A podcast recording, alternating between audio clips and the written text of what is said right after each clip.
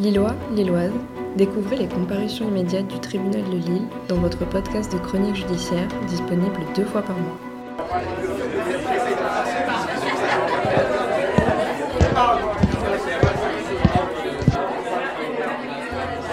Silence, s'il vous plaît.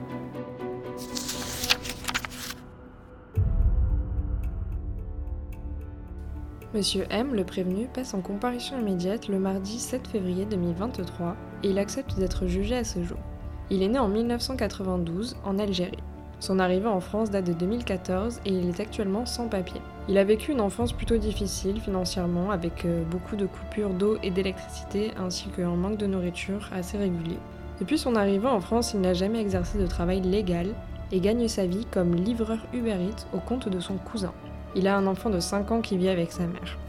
Monsieur M consomme peu d'alcool, mais quotidiennement des stupéfiants en l'espèce de cannabis. Son casier judiciaire fait état de 5 condamnations, dont 4 par rapport à la voiture, que ce soit défaut d'assurance, conduite sans permis ou conduite sous stupéfiants. Monsieur M, comparé pour violation d'interdiction de territoire dans les Hauts-de-France, le 6 février à Roubaix. Mais nous allons rappeler les faits, ce sera peut-être plus clair.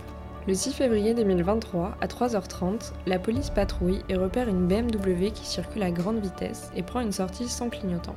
La police demande au conducteur de s'arrêter et il procède au contrôle du véhicule. Les identités des trois passagers sont également contrôlées. Monsieur M, assis à l'arrière, ne possède pas de papier d'identité valide et fait l'objet d'une interdiction de territoire dans les Hauts-de-France. Le prévenu dit vouloir se rendre chez son avocat et se rendre également à la préfecture. Monsieur M tente de se défendre en expliquant son arrivée dans la nuit. Il dit avoir attendu son ami qui arrivait en voiture. Nous n'avons pas clairement de contexte sur la manière dont il serait arrivé à Roubaix. En grattant un peu, la présidente découvre que c'est la deuxième fois qu'il se rendait à Lille. La première fois, il s'était rendu à la CAF pour des papiers administratifs, encore une fois. Pour mieux comprendre les enjeux, Monsieur M a été jugé par la JRS, la juridiction économique et financière judiciaire, en février 2021 pour association de malfaiteurs. Ils ont organisé pendant presque une année des vols en bande organisée de voitures type BMW. Devant l'incompréhension des jurés, M. M explique qu'il n'a en fait pas quitté l'île avant le 20 décembre 2022. Avant cela, il restait chez sa concubine et s'occupait de son fils. M. M explique avoir eu des difficultés à trouver un logement vers Lyon où il souhaitait s'installer. Madame la Présidente s'énerve de son non-respect des décisions de justice. Mais Monsieur M reste impassible et explique que toutes les personnes qu'il connaît en France depuis qu'il est arrivé sont situées dans les Hauts-de-France.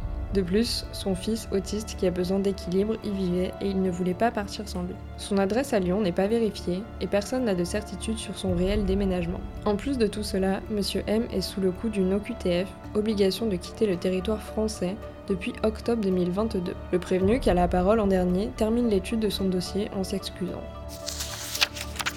On reparle beaucoup des OQTF depuis quelques mois, notamment à cause du meurtre de la jeune Lola par une femme immigrée en France pour ses études, qui était soumise à une OQTF depuis un long moment.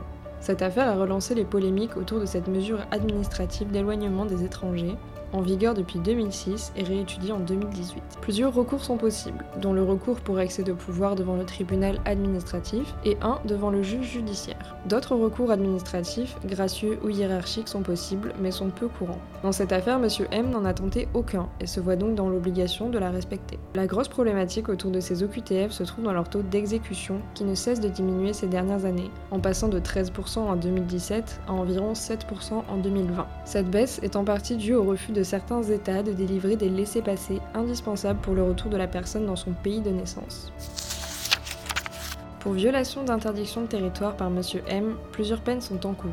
Madame la procureure revient sur son jugement de 2021. Elle constate qu'il n'a visiblement jamais quitté le territoire des Hauts-de-France. Il serait resté à Roubaix. Elle demande qu'il soit jugé coupable et écope de deux ans d'emprisonnement avec une impossibilité d'aménagement de peine car il n'a pas de logement reconnu aux dernières nouvelles. Son avocat, quant à lui, demande l'aménagement de la peine pour le forcer à justifier d'une adresse hors Hauts-de-France. En fin de journée, Madame la procureure et les jurés annoncent le délibéré. Monsieur M est reconnu coupable des faits qui lui sont reprochés et il écope de 6 mois d'emprisonnement ferme avec un mandat de dépôt. Lillois, Lilloise, merci de votre écoute. On se retrouve prochainement pour un nouvel épisode des comparutions immédiates au tribunal de Lille. D'ici là, prenez soin de vous.